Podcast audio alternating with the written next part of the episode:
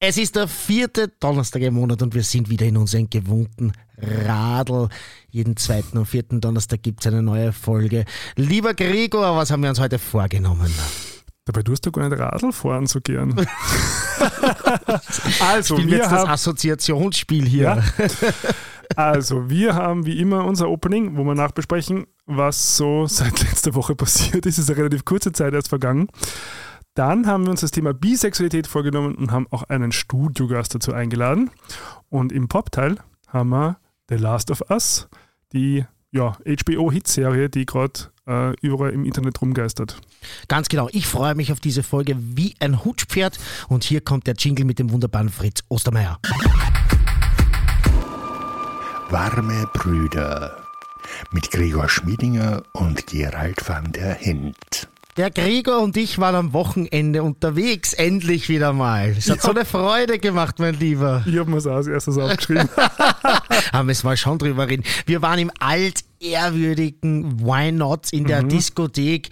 Äh, willst du mal beschreiben, was das Why Not ist? Es ist ja eine Institution in Wien. Ja, ich würde sagen, es ist quasi die schwulste Diskothek Wiens. Ich glaube, das kann man ja gut so sagen. Ja. Ähm, es ist äh, im ersten, sie befindet sich im ersten Bezirk. Und ist ein, ja, also, also Bar und dann also zweistöckig. Und mhm. äh, im Keller gibt es dann einen, eine Tanzfläche, wo der Gerald sehr fleißig das Tanzbein geschwungen hat. Zu Britney und Gaga und all. Ja. Das war sehr lustig. Bin ja, ja. Nicht, bin, ja nicht, bin ja nicht, wie sagt man, feig oder auch nicht äh, schamig. Ja, und du, Musikgeschmack kann sehr divers sein, gell? Ja, das ist, es ist halt die klassische Diskothek, ja. ja das heißt, mit dem, ohne jetzt kuratiertes Programm, es ist natürlich musikalisch immer, sage ich jetzt mal, ein ähnliches Programm, man wird sehr ähnliche Lieder immer wieder hören und also klassische Diskothek eigentlich. Und das finde ich aber auch wichtig, dass es das in jeder Stadt gibt. Mhm. Ja. Es wäre schade, wenn es das nicht mehr gibt, wie gesagt, eine Institution und äh, man trifft mich halt selten dort, weil das einfach jetzt nicht so meine Lieblingsart vorzugehen ist, aber ich habe eine Jolly Good Time gehabt. Ja, ich glaube, man hat es auch gemerkt. Mhm. War auch ein wirklich cooler Zufall. Ich bin reingekommen, habe gleich meine, meine Twink-Gang gesehen, die auch, immer, die auch immer auf die Fish Markets kommt. Shoutout an der Stelle, ihr habt mir eine große Freude gemacht. Damit waren wir gleich irgendwie größere Partie. Wir waren ja zu dritt dort, also mhm. mit dem Julian. Shoutout an der Stelle auch. Mhm. Und da wurden dann immer mehr und das war wirklich ein, ein, ein toller Abend, muss ich sagen. Also ich habe es sehr toll gefunden. Ja, mich hat er auch sehr beschwingt. Ähm, vor allem, weil sozusagen es eigentlich das zweite Mal ausgehen war, ohne etwas zu konsumieren. Und wir haben ja beim, bei der letzten Folge darüber gesprochen, dass meine erste Erfahrung ja vielleicht ein bisschen überfordernd war. Ja. Und ähm, letzte Woche war eine sehr, letztes Wochenende war eigentlich eine sehr korrigierende Erfahrung, weil mhm. ich habe ähm, quasi nur, also wir haben uns ja am Mitternacht getroffen, ich habe dann, be- bevor ich weggegangen bin, so einen Espresso da hab, getrunken. Und der hat mich dann so ganz gut durchgetragen, energiemäßig, weil ich glaube bis um fünf oder so. Also mhm. hätte ich gar nicht erwartet, dass ich so lange bleibe. Und ich muss sagen, es war eine richtig gute Erfahrung. Und ich kann es auch nur ähm, sozusagen mitteilen, dass man auch ausgehen kann, mhm. ohne was zu konsumieren und trotzdem äh, sehr viel Spaß dabei haben kann. Ich muss mir das selber ein bisschen an die Nase nehmen, weil du hast vorher gesagt, wir haben jetzt dreitausendneunhundert Follower auf Instagram, jetzt mhm. müssen wir anstoßen. Und bei mir war sofort der erste Reflex, ja, womit will er jetzt anstoßen? Ja, mit Wasser oder was? Und du hast genau das getan. Ja? Und mhm. spricht überhaupt nichts dagegen. Aber das sieht wieder, wie indoktriniert man ist, mhm. wie sehr dieser Alkohol in unserer Gesellschaft verwurzelt ist. Ähm, und also ein bisschen schäme ich mich da selber dabei auch, wenn, wenn, mir, wenn mir diese Gedanken Danke entfleucht sozusagen. Ja, das ist ja zur Konditionierung. Also, ich glaube, das kann man so anerkennen, aber das Thema Scham, was, was du gerade sagst, ist eh ganz gut. Weil das habe ich schon bei mir beobachtet, dass ich mir natürlich am Anfang, wie wir dann runtergegangen sind auf die mhm. Tanzfläche, nur, nur ein bisschen so sehr am Rand aufgehalten habe, weil, ja. weil Alkohol enthemmt ja, das wissen wir ja, und das macht es einfacher, dass man einfach so ein bisschen aus sich rausgeht und tanzt, aber also nach einer gewissen Aufwärmphase, ich glaube es war so eine Stunde, ähm, war ich dann eigentlich dann relativ gut dabei und habe mich auch sehr wohl gefühlt. Ähm, und es freut mich sehr, dass ich da quasi jetzt da wieder diese neuronalen Netzwerke anlege, dass man auch ausgehen kann, ohne zu konsumieren.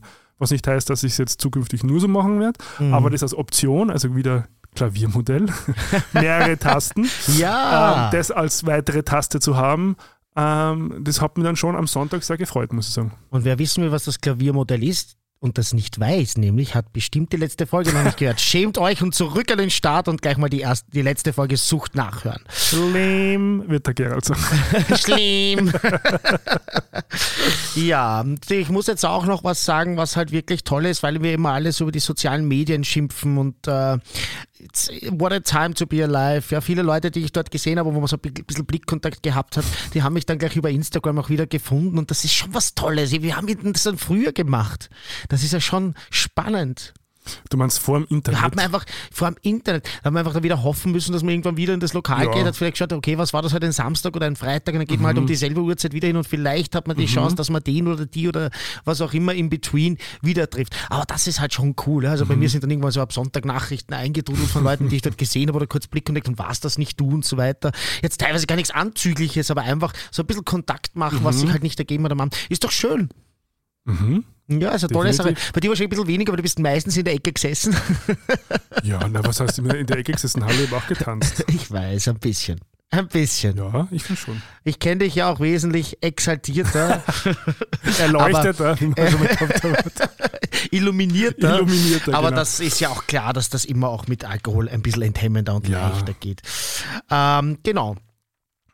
Ähm, leider gibt es wieder was zu berichten im Thema Gewalt. Ja, ich mhm. habe jetzt zwar keine Rückmeldung bekommen aus dem Publikum, aus der Community. Hast du was bekommen mhm. zu, der, zu der letzten Folge? Ist halt auch erst sieben Tage her. Normalerweise mhm. sind es vierzehn Tage und das, oft dauert das ein bisschen länger, bis die Leute das auch verarbeiten und sagen, okay, jetzt schreibe ich, dann braucht ihr auch manchmal ein bisschen Überwindung. Das sind sogar Aber weniger als sieben Tage, weil wir zeichnen ja am Dienstag auf und am Donnerstag stimmt. ist sie rausgekommen. Also genau. erst fünf. Ja, genau, das heißt, es gibt sehr wenig Zeit, aber leider musste ich heute wieder was lesen von, von, von äh, der Candylicious, die mhm. bei einem Faschingsumzug aufgetreten ist und äh, dort in einem Fahrzeug, in einem Auto, vermeintlich, mhm. ich glaube, es war ein Auto äh, gewesen ist und dann wurde dieses Auto wieder von Kindern attackiert, weil dort mhm. Regenbogenfahnen drauf waren und äh, die Frage war, was wäre gewesen, wenn, wenn wir nicht im Auto gewesen wären. Das Auto ist auch zu Schaden gekommen, Aha. ist beschädigt. Also da kann man durchaus auch von Gewalt sprechen. Und ja, schade. Schade, dass es, mhm. dass es offenbar wirklich gerade bei den Jüngsten, sage ich, also bei den Jüngsten, ja, ich sage jetzt einmal Präpubertär, mhm. ja, auf jeden Fall nicht volljähriger, wahrscheinlich auch Präpubertär, äh, sein Trend zu scheinen sein, sich hier wirklich gegen äh, L G B T I Q plus zu stellen und alles, was damit zu tun hat, den Regenbogen ähm, ja, mit, also mit Hass gegenüberzutreten. Finde ich ganz, ganz schade. Mhm. Ja, auf alle Fälle. Ich, also meine Theorie ist ja, ich glaube, wir haben eh schon mal drüber gesprochen, dass umso sichtbarer äh, wir werden, natürlich halt auch die, die Gegenreaktionen halt einfach äh, deutlicher werden. Also ich würde es jetzt per se, also natürlich auf alle Fälle ernst nehmen, keine Frage, ähm, aber dann nicht gleich sozusagen in, in, in Dings verfallen, in, in so einer Nein, das machen wir nicht. Starre oder Depression ja. oder wie man das sagen soll. Und auch nicht alle, alle, alle Jugendlichen oder alle Kinder sind ja. schlecht. Ja, nein, das wollen wir nicht. Aber es ist halt schade, dass es das gibt vermehrt. Das dürfte schon ein Phänomen sein. Mhm. Wie du gesagt hast, potenziell in jedem Kinderzimmer ist halt auch leicht, leicht an diese Messages zu kommen über TikTok, mhm. aber, aber eben auch äh, über, über Eltern, Verwandte, Onkel et cetera. Ähm, das ist halt heute alles ein bisschen schneller und transparenter, mhm. äh, weil, das, weil das Internet sicher als Multiplikator dient. Glaube ich, denke ich mir, wahrscheinlich, alle, vielleicht. Ja, sicher. Auf alle Fälle. Ich habe übrigens eine Richtigstellung zu einer Aussage, die ich getätigt habe mhm. und die nicht richtig war. Ähm, ich habe nämlich gesagt, Koffein ist äh, nicht psychotrop. Koffein ist natürlich psychotrop, also es mhm. wirkt sozusagen auf, auf, das, ähm, auf die Psyche und das Bewusstsein ein. Ähm, das nur kurz als faktische Richtigstellung. Ja, wir haben mal eine Koke- äh, Kokain. eine Koffeinüberdosis gehabt hat. Fang nochmal von vorne an. Wenn man mal eine Koffeinüberdosis gehabt hat, dann weiß man das. Das ist nämlich ganz was Schieres. Mhm. Kennst du meine Geschichte dazu? Nein. Ich habe mir eine Zeit lang, um Geld zu sparen, so Booster selber gemacht. Fürs Bodybuilding macht man sich ja Booster oder kauft einfach Aha. fertige Booster. Mhm. Und die sind sehr oft mit Grüntee-Extrakt, Taurin, mhm. äh, Guarana, aber eben auch Koffein. Mhm. Und ich habe mir wirklich so eine äh, Tüte reines Koffein gekauft, Apotheken rein, ja, und habe mich, äh, wollte so drin haben in etwa, sage jetzt einmal, zwei bis drei Espresso und habe mich aber um den Faktor hundert verrechnet uh. und das war dann wirklich viel Koffein und ich muss sagen, das waren vierundzwanzig Stunden Koffein, bleibt nämlich verdammt lang im Körper. Ja. Das habe ich auch vorher nicht gewusst. Ja. Halbwertszeit sechs Stunden. Wirkt erst nach einer halben Stunde. Ich finde mhm. das so witzig, weil die meisten Leute trinken in der frühen Kaffee und nach dem ersten Schluck so, bam, sind sie da. Ja. Das, ja, ist, ja. das ist eine reine Psychosomatik natürlich. Mhm. Ja. Also das Koffein wirkt Placebo. Circa nach einer halben Stunde, Placebo, und äh, wird dann, bleibt dann sehr, sehr lange im Körper. Halbwertszeit ja. sechs Stunden. Ja, es ist sehr, sehr spannend und wie gesagt, wenn man da schwer überdosiert, da wird einem kalt und heiß und äh, es ist mhm. sehr schwer zu schlafen. Man schafft es dann ein bisschen, aber ganz, ganz schlechte mhm. Schlafqualität, Albträume, fürchterlich. Also Kinder, passt mal da bitte auf, macht das nicht. Mhm. Und dann haben wir noch eine Rückmeldung gekriegt von einem aufmerksamen Zuhörer, weil du hast ja dieses Zitat, die Wahrheit ist den Menschen zumutbar, mhm. gebracht bei der letzten Folge. Weißt du, was das von wem es ist? Äh, Viktor Frankl. Ingeborg Bachmann. Ah, na fast. Und ich wollte... Aber Viktor Frankl ist immer safe bet, prinzipiell. Kann man nicht so weit äh. entfernt sein. Na, warum ich es auch, auch nochmal ansprechen wollte, ist einfach, äh, hat den Hintergrund, dass jetzt gerade ja die Berlinale stattfindet, mhm. in Berlin. Und ähm, auch ein... einer, also nicht nur einer, aber ähm, ein, ein besonderer Beitrag dabei ist, und zwar über einen Film über Ingeborg Bachmann, mhm. der wahrscheinlich auch demnächst immer mal Kinostart hat. Also für alle, die sich für die äh, historische Figur Ingeborg Bachmann interessieren, sollten die Augen offen halten äh, für einen Kinofilm, der dann äh, zwanzig dreiundzwanzig irgendwann in die Kinos kommt, ich weiß leider nicht genau wann. Total faszinierende Frau, werde ich mir ganz sicher anschauen. Ich bin ein mhm. Riesenfan, ähm, habe da auch viel gelesen, ähm, also freue ich mich drauf. So, ich muss jetzt einen ganz wichtigen Punkt einbringen, ähm, auch als Recap zu unserer Fußballfolge, weil seitdem halt was passiert ist. Ein ah, Jahrhundertereignis, ja, wie ich es nenne. Ja. Äh, und zwar hat sich Jakob Jankto, äh, Jankto geoutet von Sparta Prag und Nationalspieler im tschechischen Nationalteam. Und äh, das also war für mich ein, ein Tag, das kann man sich gar nicht vorstellen, wie ich da drauf gekommen bin. Ich war richtig glücklich, bin den ganzen Tag auf Wolken gegangen, bin richtig froh, und viele Leute verstehen es nicht. Ja? Und ich habe auch die Rückmeldung bekommen, wie kann man das ein Jahrhundertereignis nennen? Und es haben sich schon viele Sportler geoutet, es gibt sogar transsexuelle Sport in anderen Sportarten, und mhm. ich muss jetzt da einfach Ein, ein, ein kurz einen Monolog halten dazu. Kinder, macht's mal folgenden Fehler nicht. Vergleicht's mir Fußball nicht mit anderen Sportarten. Das geht nicht. Und ich weiß, woher es kommt, weil ich war in euren Schu- Schuhen. In der Schule habe ich das abgelehnt, weil eben jeder Fußball mochte, Mainstream, gerade die dümmsten du- Typen mochten Fußball. Und ich weiß deshalb, dass man sich das so sehr wünscht, dass Basketball, Volleyball, Skifahren, Sportarten, die man halt selber lieber mag und die ein bisschen offener und toleranter auch sind. Das ist ja auch einfach so, ja? mhm. äh, dass, dass die auf demselben Level sind. Das ist nicht so. Es ist die weltweit größte Sportart, egal was, ob es jetzt von Spectator Sports, also von den Zuschauern, Zuseherinnen und Zusehern ausgeht oder von denen, die es ausüben. Es ist die weltweit größte Sportart. Es hat einen Grund, warum wir monatelang diskutiert haben, ob eine Fußball-Weltmeisterschaft in Katar stattfinden kann, während ständig irgendwelche anderen Sportereignisse in Abu Dhabi, Dubai, China et cetera spielen. Beyoncé spielt in Dubai, niemanden interessiert das. Warum interessiert es uns bei Fußball? Weil das eine Sache ist, die so durch alle Gesellschaftsschichten geht, die so mhm. viele Menschen mitnimmt und so fasziniert. Man kann das nicht vergleichen. Es ist einfach so, man kann jetzt sich da dagegen wehren und kann strampeln und hupfen und sagen, ich will das nicht und ich verstehe es, weil ich es selber getan habe. Aber es ist die Tatsache. Ja? Mhm. Es gibt fast niemanden, wie ich war jetzt in Thailand, in den ärmsten Regionen, wo du da durchgehst, ja, da haben die Kinder und auch Erwachsene, alle haben Fußballdressen an. Jeder hat seine Lieblingsvereine, jeder kennt die Spieler, die wissen teilweise das Geburtsdatum, die wissen, wie der letztes Wochenende gespielt hat. Das, das gibt es in anderen Sportarten nicht. Es gibt manchmal regionale Phänomene, ja, so wie American Football, wo du dann gewisse Nerds hast, oder auch sicher bei Basketball in den Verein, Vereinigten Staaten, oder bei uns gibt es Skifahren-Nerds, aber so ein globales, weltumspannendes Ding, Fußball, das ist eine, eine, eine ganz, ganz große Sache, und wir haben jetzt jahrzehntelang darauf gewartet, ich wirklich schon Jahrzehnte Jahrzehntelang. Ja. Mhm. Markus Wiebusch, ja, von CatGuard, einen Song drüber gemacht, der Tag wird kommen, mhm. wo sich jemand, nämlich nicht aus der zweiten, dritten Liga, ich möchte das nicht abwertend mhm. sagen, ja, aber jemand, der eben wirklich damit, das hat, man hat ja auch gemerkt, das war in der Tagesschau, im Ran, überall wurde das, wurde das kolportiert, dass sich so jemand aus der ersten Reihe wirklich outet, und jetzt ist der Tag gekommen. Und jetzt werden wir sehen, was passiert. Ja. Mhm. Ob der, wenn er auf Auswärtsspiele fährt, ob der dort konfrontiert wird. Das ist extrem spannend. Spannend, und es ist total wichtig, dass das passiert. Auch super cool, wie der Verein damit umgegangen ist. Ja, mhm. Ganz ein kurzes Statement gemacht. Der Jakob Jankto war bei uns. Wir stehen zu ihm, der soll so leben, wie er will, und äh, wir haben da nichts mehr beizutragen quasi, außer dass wir ihn in jedem Bereich unterstützen werden. Mhm. Zack. Ja. Also f- ganz, ganz großartig, und ich bin wirklich gespannt, wie es weitergeht. Und ähm, wie gesagt, man muss das nicht mögen, dass mhm. Fußball so ist, wie er ist. Ja, dass er so politisch ist, dass er so durch alle Gesellschaftsschichten geht, dass er die Menschen so mitnimmt. Aber der Fußball hat Krieg, einen Krieg ausgelöst. Bei Fußball, nach Fußballmatch gab es bis zu dreihundert Tote. Das ist nicht toll, ich geil mich da jetzt nicht dran auf. Aber das ist ein Alleinstellungsmerkmal. Es mhm. gibt ein solches Phänomen auf der Welt sonst nicht mehr.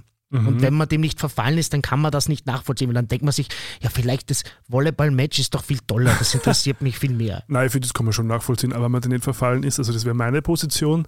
Ähm, also ich, ich, ich schaue ja wirklich überhaupt kein Fußball, auch kein Fußball-W M. Ähm, und kann es aber trotzdem nachvollziehen, was für, was für Kraft da dahinter steckt und was für, was für Einfluss dahinter steckt. Also schon alleine, wenn ich mir diese FIFA-Doku da angeschaut habe, mhm, auf Netflix, wo wir eh drüber gesprochen haben in der Fußballfolge, ja. ähm, ist es ja sehr deutlich, ähm, was es, ja, also eh wie du sagst, dass sie das einfach durch alle Schichten zieht und da irrsinnig viele beeinflusst. Und es kann natürlich jetzt, also natürlich ist ein Präzedenz, Präzedenzfall, ähm, wo, den wahrscheinlich jetzt sehr viele sehr genau beobachten werden, vor allem wahrscheinlich andere Spieler auch, die noch ungeoutet sind, ja, aus, aus den unbedingt ersten Ligen, ähm, wenn ich das so richtig gesagt habe. Ja, oder? Natürlich, Ligen, aus den Ligen, ja. ja. Sehr gut. Ähm, schau, ich lerne. Ich, ich werde noch richtiger, ich werde noch mal Sportkommentator. ähm, Zweite Karriere. Ja, genau. Zweiter Bildungsweg.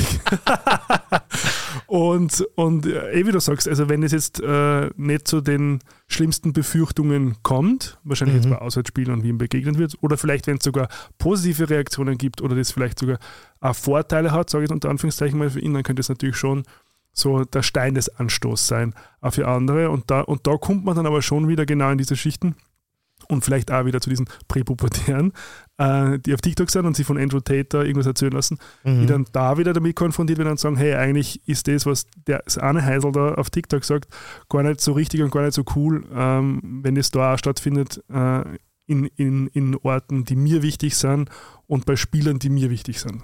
Ich glaube, es ist ein, ein ganz, ganz großer Schritt und es werden in den nächsten Monaten und Jahren viele folgen mhm. und es wird immer normaler werden, genauso mhm. wie das. Markus Wiebusch singt das ja in diesem Song. Ja. Vor zwanzig Jahren war es normal, wenn ein schwarzer Spieler in Europa in vielen Ligen am Ball war, das U U U geschrien worden ist. Heute undenkbar. Die mhm. fliegen aus den Stadien, haben lebenslang Stadionverbot. Das gibt es nicht mehr. Mhm. Und dieser Prozess wird jetzt beginnen. Da wird es Konflikte geben und dann werden Leute ihr Recht ins Stadion gehen zu verlieren und dann werden mhm. Kinder merken, das ist falsch, was die machen, und dann werden sie lernen und werden vielleicht dann nicht mehr auf der Straße irgendwen mit irgendwelchen, mit irgendwelchen äh, Dingen angreifen oder, mhm. oder Fahrzeuge angreifen, wo Regenbogenflaggen um sind. Das ist meine Hoffnung und das ist ein Riesenschritt. Natürlich insgesamt im, in, in der Gay History wahrscheinlich jetzt nicht der größte Schritt, ja, aber ein ganz, ganz wichtiger Schritt, um dieses Thema zu den Leuten zu bringen. Die Reaktionen waren total gemischt, aber es waren viel mehr gute Reaktionen dabei als gedacht und vor allem, es war so schön zu sehen, wie viele Profis von anderen Vereinen aus der mhm. absolut ersten Reihe, Superstars, Millionäre, die ihm drunter geschrieben haben, hey, Wahnsinn, Mann, danke dafür und Kopf hoch und wir sind, stehen hinter dir. Mhm. Also von den größten Vereinen der Welt, unglaublich, von Barcelona, Arsenal, Manchester, beide City und United, unglaublich. Also eine tolle Welle der Solidarität. Mhm. Natürlich, wie immer, wenn solche Sachen sind, von unten auch Hass, aber damit muss man leider leider mhm. leben. Na, ich glaube schon, dass es ein wichtiger Moment auch wahrscheinlich in der, in der Queer-History sein kann, ähm, weil es ja lange Zeit als die letzte Bastion betitelt wurde. Stimmt, ähm, ja. Die, die jetzt halt auch zu bröckeln beginnt. Also in den Museen, in den Queer-Museen, Queer-History-Museen wird es zu sehen sein. Mhm. Da bin ich überzeugt davon. Mhm. Du, ich habe mir The Policeman angeschaut, weil wir damals drüber geredet haben, bei Queerbaiting et cetera. Kannst du dich erinnern? Mhm. Mit dem, Ach so, Harry Styles. Mit dem Fashion Harry Styles. Und äh, der hat in einem Interview gesagt, dass, äh, mhm. dass äh, er ganz froh ist, dass das nicht so explizit ist, die Sexszenen in dem Film, weil er gesagt hat, dass, sie, äh, dass es eh so oft explizite Sexszenen sind. Und also ich muss sagen, mir ist ganz schön heiß geworden bei der Sexszene. Hast du den Film schon gesehen? Nein. Also ich, ich habe nach dem Interview ich mir gedacht, okay, das wird jetzt sehr soft sein und man Aha. sieht vom Harry Styles jetzt gar nichts. Harry Styles, Entschuldigung, jetzt gar nichts. Man muss sagen, das war schon, ja, also aber explizit genug für mich. Insofern ein gutes Marketing, weil du hast jetzt keine Erwartungen genau. gehabt und bist positiv überrascht worden. Das stimmt. Alles ich bin richtig gemacht. Ich glaube, ein toller Film hat eine tolle Geschwindigkeit. Bin okay. gespannt, was du sagst. Vielleicht willst du ihn dir irgendwann einmal anschauen. Vielleicht, wer weiß es. Wer weiß. Übrigens mhm. kommt von der Olivia Jones, die wir auch sehr gern haben, jetzt ein neues Format über das Sterben. Und mhm. ich möchte ja unbedingt mal auch eine Folge machen über Tod und Sterben. Mhm. Also nämlich nicht, wie wir schon gehabt haben, über Abschied, mhm. sondern was einen selbst betrifft. Mhm. Und deshalb freue ich mich irrsinnig darauf. Ich bin gespannt, ob ich es aushalte. Mhm. Aber es klingt richtig gut. Okay, na wenn du das schauen willst. Ich habe es mitgekriegt auf Social Media. Ich, mhm. ich habe jetzt mir nicht gedacht, so, das muss ich unbedingt sehen. Aber mhm. vielleicht ist es ja mit diesem, was ist es, Stern T V? Moderator gemeinsam? Ja, ja, ich weiß jetzt nicht, wer heißt, aber ähm, auf R T L, sind ein Duo Infernale quasi. Auf R T L, glaube ich, mhm. ist es, oder? Ich glaube. Und Dix kommt auch wieder. Ähm, das große Promi-Büßen mit der Olivia Jones gibt es nächste Staffel. Ist angekündigt worden übrigens. na dann ist der Gregor wieder happy. Ja, sicher. Aber zuerst kommt nur Kampf der Reality-Stars. Ich freue mich schon. Ich habe übrigens noch einen Antrag an den Zentralrat der warmen Brüder. Ja. Viel bitte? Zu spät ist mir der ideale Name eingefallen für unsere warmen Fragen. Und ich stelle jetzt beinhart okay. den Antrag, warme Fragen umzubenennen in glühende Fragen. Wie viel ah, besser ist das? Ja, das stimmt. Wie viel besser ist glühende Fragen? Schon, oder? Das stimmt. Ja, also ich würde vorschlagen, jetzt gerade ähm, im Rahmen unserer, unserer Neuorientierung des Podcasts auch, und wir ziehen ja um jetzt auf Prodigy und machen das ein bisschen professioneller, mhm. äh, können wir ja dann auch umstellen auf mhm. glühende Fragen. Vielleicht kann man sogar den Namen der ersten Folge ausbessern. Schauen wir mal. Ich glaube schon, dass das geht. Ja, dann werden wir das machen. Also du bist, ich habe eine, ich habe gehört ein Yay oder ein Nay. Yay. Yeah, geil. Mhm. Hast du noch was im Opening? Nein, nur eine Sache, was ich nur teilen wollte. Ich habe es eh letztes schon mal erwähnt, dass ich ja quasi jetzt mit, mit so einem Workshop slash Seminar beginne mhm. äh, für dieses Flow-Project. Mhm. Flow Performance ähm, von, von, von Jamie Wheel, der ja wirklich eine Koryphäe auf diesem Gebiet ist, weltweit. Also der sowohl mit Google-Entwickler als auch mit Red Bull Ähm, Extremsportlern zusammenarbeitet, mhm. wie man in diesen Flow-Zustand kommt. Und ich hatte heute äh, sozusagen diese erste Video-Lesson. Mhm. Und ich fand es sehr spannend, weil er da also ein paar Sachen angesprochen hat, über die wir eigentlich letztes Mal gesprochen haben beim Thema Sucht. Mhm. Also er spricht davon Non-Ordinary States of Consciousness. Mhm. Ähm, auch, er erwähnt auch den Frontallappen. Ja, wirklich? Ja, weil der Frontallappen anscheinend sozusagen natürlich uns nicht nur erlaubt hat, logisch zu denken, rational zu denken, Ähm, strukturiert zu sein und so weiter, mhm. sondern auch den inneren Kritiker hervorgebracht hat, der uns manchmal ziemlich quält. Mhm. Mit äh, äh, so Sagen wie, wir sind nicht gut genug oder wir sind nicht beliebt genug oder mhm. ähm, äh, wir sind äh, schlecht oder wir haben Angst oder wie immer. Mhm. Und drum sind wir ja so äh, auf der Suche eben nach diesen Non-Ordinary States of Consciousness. Mhm. Also die auch über so Neurotransmitter geregelt werden. Und er beschreibt eben so vier so Aspekte davon. Also die Abkürzung ist S T I R und er beschreibt Selflessness, also quasi dieses Verlieren des Ich-Gefühls. Mhm. Timelessness, das Gefühl von, von Zeitlosigkeit. Mhm. Effortlessness, also quasi es gibt keinen Widerstand. Mhm. Und Richness. Und, und ich fand es so spannend, weil, weil viele von, von diesen Substanzen oder Prozessen, die da zur Sucht werden können, finde ich, haben zumindest so gewisse Anteile von diesen Qualitäten. Also ja, gerade das, worüber wir gerade geredet haben, ne? Genau. Die Social Media. Genau. Also das, das entdecke ich hier. Ich, ich, passt ja wunderbar zu dem, was wir gerade mhm. gesprochen haben. Oder auch nach Erfolg jagen. Mhm. Also das ist ja genau das, was wir gerade besprochen haben. Genau. Und das ist quasi, und, und in diesem Kurs geht es immer darum, zu sagen, wie kann ich solche äh, Zustände, also es geht ja nicht darum, dass man jetzt vierundzwanzig Stunden solchen Zuständen mhm. ist, also dass der, äh, der präfrontale Kortex ausgeschaltet ist, weil der hat natürlich schon seinen Sinn, mhm. aber ähm, er ist sozusagen in unserer modernen Welt ein bisschen, hat er Überhand genommen und plagt uns manchmal sehr. Und wie kann ich jetzt auf eine nachhaltige Art und Weise, die mir jetzt nicht eben äh, äh, körperlich oder mental schädigt sozusagen, die immer, immer wieder in diesen Zustände gehen, um auch sozusagen mal ein bisschen Pause zu kriegen mhm. von diesem Plapperer im oberen Kopf. Das fand ich sehr spannend, dass da jetzt gerade so wieder was, also eine Entdeckungsreise für mich beginnt, wo wir da jetzt letztes Mal so ein bisschen aufgehört haben. Und das heißt, das Seminar, das hat jetzt noch mehrere Teile und geht weiter. Das geht sechs Wochen, ja. Super. Da würde mich freuen, wenn du mich da und vielleicht auch die Zuhörerinnen und Zuhörer am Laufe hältst, weil das mhm. ist ja total mein Thema mhm. und es haben auf das Thema Sucht sehr viele reagiert, obwohl es erst so kurz online ist. Mhm. Ja. Deshalb, wer da noch nicht an Bord ist, unbedingt nachhören und wir mhm. werden da, also der Gregor wird da immer wieder was Neues einbringen. Genau. Ähm, und ich vielleicht auch, wenn mir was einfach unter meine Fingernägel kommt oder unter den Fingernägeln brennt. Und da ist wieder so ein, ein klassischer Gertje. Ein Weltschützer Versprecher. Ich habe es aber gleich korrigiert. Das stimmt. Ja, na dann würde ich sagen, wir gehen zu unserem Thema, mhm. das da heute lautet. Bisexualität. Und dann haben wir beide gesagt, dass wir das halt nicht äh, ausschließlich alleine machen wollen, weil es natürlich schöner ist, wenn wir jemanden dabei haben, den das Ganze auch betrifft. So, und jetzt sprechen wir über das Thema Bisexualität. Und wir haben uns dazu einen Gast eingeladen, weil wir, und das haben wir schon öfter gesagt, wenn möglich immer mit Leuten sprechen wollen, als über Leute. Du. Na, wir haben das schon gesagt. Du hast es, glaube ich, sogar mal gesagt. Nein, ich mache den Spaß. Ja, eh. Genau, und drum, hallo, Valentin. Hallo. Valentin Martins äh, war so nett, äh, uns da heute zu beehren. äh, um mit uns über das Thema zu sprechen. Ähm, du bist ja relativ untriebig, also du hast ja mehrere Projekte, Bandprojekte, Drahthaus zum Beispiel. Genau, genau. Also, oder bei Haus gemacht. Äh, genau, ich veranstalte, ich mache Musik, ich produziere. Ich mache äh, noch so ein bisschen unprofessioneller als den Rest, mache ich Musikvideos auch hier und mhm. da. Also mit einem Arsch auf zehn Kirtagen und das passt eh, glaube ich, zu dem Thema heute. Mhm. Also zieht sich durch meine Person. Genau. Und du bist quasi geouteter bisexueller Mann, richtig?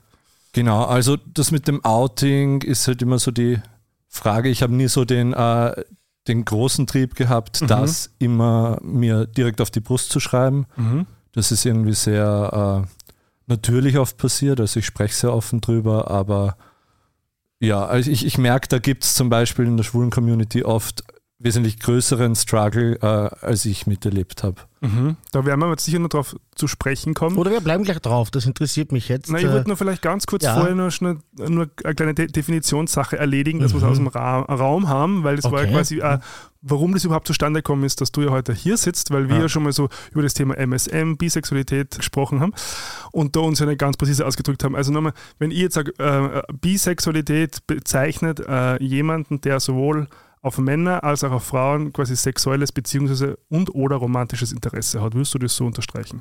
Ja, beziehungsweise würde ich sagen, dass es äh, auf mehr als ein Geschlecht mhm. sich bezieht. Das heißt, es geht nicht darum, es inkludiert auch äh, Pansexualität, nur Pansexualität. Damit habe ich mich irgendwie nicht identifizieren können mit dem Wort und mir mhm. liegt das mehr. Und genau, also äh, im Prinzip äh, geht es darum, nicht nur auf ein Geschlecht zu stehen, sondern ich sehe es ein bisschen so, dass mich der Mensch halt interessieren mhm. muss oder ich den Menschen halt interessant oder fesch finden muss. Also ein bisschen genderblind dann auch in dem Sinne? Ich finde Gender schon sehr interessant, alle möglichen, mhm. aber ich finde halt, es ist oft sehr schwierig, weil durch Gender gerade dieses extrem maskuline, extrem feminine mhm. ähm, entsteht oft das Scheitern an dem Bild, was man eigentlich erreichen sollte oder was man darstellen sollte. Genau. Also diese Rollen, Rollenbilder quasi, genau. denen man dann entspricht. Und das schalte ich gerne auch bei mir ein bisschen aus und das finde ich auch schön, wenn äh, Menschen das bei sich machen, also wenn Leute das nicht so eng sehen, wie es halt vor zwei Generationen. Ja, also mich möchte jetzt da reinschauen, wo ich vorher schon reinschauen wollte, mhm. diese Frage eben Diskriminierung das. in der Schwulenszene et cetera. Also gibt es da konkrete Erfahrungen oder hast du da was erlebt speziell? Also wenn man offen bisexuell ist, dann ist man ja für andere Heterotypen, die sehen das ja nicht. Wenn man mit einem, mhm. wenn ich jetzt was mit einem Mann irgendwo habe, dann äh, wäre ich als schwul bezeichnet. Das mhm. heißt, die Seite von der Hetero-Seite aus ist, äh, ist ähnlich wie bei euch wahrscheinlich, äh, dass diese Art von Diskriminierung äh, passiert. Mhm. Auf der anderen Seite bin ich in einer Hetero-Beziehung und ähm, da habe ich halt eine gewisse, äh, blöd gesagt, Tarnung oder so. Mhm. Kein, ähm, und die löst dann aus, dass ich in der schwulen Community oft halt nicht für so ganz genommen werde. Mhm. Also das, das ist so irgendwie die Problematik, finde ich, weil es äh, von beiden Seiten irgendwie das Gefühl kommt öfters, dass man nicht ganz dabei ist. Mhm. Das heißt, einerseits hat man natürlich einen gewissen Sichtschutz, sage ich mal, genau. und andererseits aber dadurch gleichzeitig eine gewisse Unsichtbarkeit. Ja, könnte man sagen. Also ich generell ist es ja auch so, ähm, dass ähm, Frauen, die was mit Frauen haben, oft übersehen werden, weil das ja, äh, also die, die äh, homosexuelle Frauen, äh, es, es wird von Heteromännern geil gefunden und das ist so, genau, fetischisiert, mhm. gutes Wort. Aber ich glaube, das Problem bei dieser Geschichte ist auch so ein, einfach ein generelles, dass manche das Gefühl haben, das ist halt nicht Fisch, nicht Fleisch. Ja? Anstatt mhm. zu sagen, das ist was Eigenständiges mhm. und nicht verstehen, dass es halt eine eigene sexuelle Orientierung ist und nicht eine Mischung aus beiden oder mhm. ein, ein Auswählen des Besten von beiden. Ich habe ja selber auch äh, das letzte Mal in dieser warmen Fragenrunde gesagt, ich, mich frisst ein bisschen der Neid, ja? ähm, weil man, also das ist natürlich blo, blo, bloße Theorie, dass man dann möglicherweise mehr Sexualpartner zur Verfügung hätte zur Auswahl, was natürlich ein Topfen ist, weil das heißt ja nicht, dass dein Typ sich vergrößert, ja? Mhm. aber das geht ja schon in die Richtung, also ich selber bin ja auch nicht vorurteilsfrei und glaube, das kann eh fast niemand von sich selber behaupten. Ja, aber du kannst ja auch bisexuell sein, es ist, hält dich ja keiner davon ab, es gibt ja alle Menschen theoretisch, aber... Bei mir ist es ja so, dass ich im Erwachsenenalter schon Sex mit äh, einer Frau hatte, aber dass ich mich trotzdem als homosexuell bezeichne. Ja. Das ist halt auch mein Recht. Ähm, ist auch für Macher schwer nachzuvollziehen, aber eine romantische Beziehung mit einer Frau wäre für mich zum Beispiel schwer, zumindest jetzt. Vielleicht ändert sich das im Alter. Ja, vielleicht damit, ja, wie viele Frauen, die als Golden Ages draufkommen, dass sie dann äh, mit Frauen lieber alt werden wollen, vielleicht will ich das dann auch. Ja. Ja, ich bin im Herzen eine alte Frau, immer, die mit immer, einer Frau alt werden will. Immer für eine Überraschung gut. Interessant ist, ich habe ganz kurz rausgesucht, weil es gibt ja diesen, also umstrittenen zumindest Kinsey-Report aus den fünfziger Jahren, mhm. der ja sehr oft herangezogen wird. Und spannend ist natürlich schon, dass da ja rausgekommen ist, dass sechsundvierzig Prozent der Männer hatten während ihres Lebens ähm, keine homosexuelle Erfahrung. Das heißt, es ist weniger als die Hälfte. Ähm, siebenunddreißig Prozent mindestens einmal und zehn Prozent waren überwiegend homosexuell, also nicht ausschließlich, sondern überwiegend. Das heißt, ein Großteil, also eigentlich fast genauso viel äh, äh, Männer, die äh, heterosexuell sind, sind eigentlich nach dieser Studie auch mhm. bisexuell. Jetzt sind die aber sehr unsichtbar. Mhm. Und das, glaube ich, ist, ist, ist ein bisschen äh, das, was man ja äh, weil, äh, äh, als problematisch sehen könnte, da spielt natürlich vieles rein, weil A, wie du sagst, man muss sich damit vielleicht nicht auseinandersetzen, weil man eben sozusagen unter diesem Radar fliegen kann, wenn man es nicht möchte. Mhm. Und, und, und andererseits äh, wird es aber auch viel von so ja, ja, Vereinen einfach dann, also wie die Schwulen- oder Lesbenvereine, die einfach sagen, okay, wir, wir, wir stehen jetzt mal für unsere Rechte ein. Also es ist immer so irgendwie so ein bisschen außen vor, obwohl es eigentlich so ein großer Teil ist, zumindest laut dieser Studie. Mit der Unsichtbarkeit, das liegt auch oft an den Menschen, die das betrachten vielleicht in der mhm. Öffentlichkeit. Ähm, ich kann ja, obwohl ich in einer Hetero-Beziehung bin, bisexuell sein. Wir haben oft bei den Veranstaltungen, ähm, wenn äh, Freunde von mir da sind zum ersten Mal, die sonst eben eher auf Gay-Partys sind, meinen äh, die dann oft, ja, es ist schon extrem hetero im Darkroom. Aber was halt dann oft nicht gesehen wird, ist, dass extrem viele Frauen was mit Frauen haben mhm. und äh, ich glaube auch bei der Bisexualität ist halt ein, ein Teil eben deswegen, der nicht gesehen wird, weil man halt vielleicht auch mit einem andersgeschlechtlichen Partner, Partnerin äh, mhm. unterwegs ist.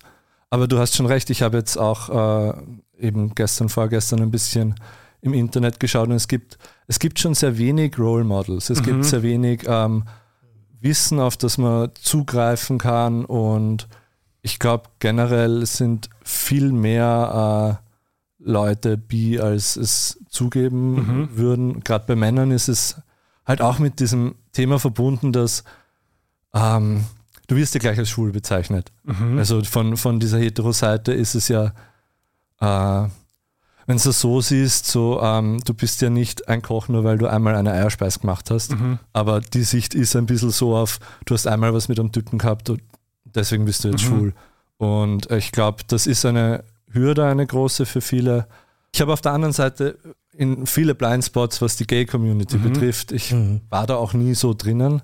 Ähm, aber eben, umgekehrt gibt es das anscheinend mhm. auch ein bisschen. Und, genau. Und auf alle Fälle, vor allem nämlich, man sieht ja nie, quasi eigentlich müsstest du quasi immer gleichzeitig mit einer Frau und einem Mann unterwegs sein, damit man die sozusagen erkennen würde als bisexuell in dem Fall. Ich Weil muss wenn aber jetzt nur mit einer Frau zu mir einhaken. Ja? Ja? Die einzige Möglichkeit, einen bisexuellen Mann oder eine bisexuelle Frau zu erkennen, ist sie zu fragen und sie sagt, ich bin bisexuell. Genau. Und das ist alles. Ja, also dieses, dieses Nein, ich gerade das auf diesen, was ich vorher schon gesagt habe, das auf diesem Spektrum zu sehen, ja, halte ich für, für falsch, sondern es geht darum, wie definiere ich mich. Mhm. Ja? Und wenn ich sage, ich bin ein bisexueller Mann oder ich bin eine bisexuelle Frau, das wäre bei mir jetzt schwierig, aber also wenn diese Person das sagt, dann ist das halt so hinzunehmen. Und ich glaube, dass es deshalb so wenige gibt, weil es dafür wenig Role Models gibt, weil es dafür wenig Sichtbarkeit gibt, mhm. et cetera. Ja, ich glaube aber nicht, dass man jetzt nachforschen muss, ähm, sondern es ging darum, Sichtbarkeit zu schaffen. Das ist, glaube ich, das, was wir jetzt gemeinsam tun. Und wenn mhm. Sie dann Leute finden, die sagen, okay, das könnte auf mich zutreffen, das finde ich schön, dann können diese Leute sich selber entdecken. Ja? Aber jetzt zu suchen im Darkroom, wer könnte bisexuell sein, das wäre ja genau das, was wir nicht wollen. Ich glaube, das war jetzt ja nicht das Ziel. Das war auch. Nein, nein, aber das, das war, war nicht so gemeint. Ich sage jetzt nicht, dass das deswegen war keine Kritik, sondern das ist ein genereller Hinweis, weil ich glaube, dass das halt mit, mit euch jetzt gar nichts zu tun. Mhm. Aber das passiert ja. ja gehen wir schauen. Ja, ja, mit ja. wem ist, macht der heute was, mit, dem macht, mit wem macht sie heute was? Und das ist es genau nicht. Ja. Aber ich so habe eher Bisexualismus, wenn man das selber für sich entdeckt, mhm. wenn man das schön findet und sich selber so definiert. Na, ich habe jetzt mal versucht zu eruieren, quasi, woher diese Unsichtbarkeit kommt. Also jetzt mhm. gar nicht im Darkroom, sondern einfach auch in der Öffentlichkeit. Weil, mhm. eh, eh wie du gesagt hast, also wenn du jetzt mit einem Mann unterwegs bist, glaubt man, du bist schwul, wenn du mit einer Frau unterwegs bist, glaubt man, du bist hetero. So.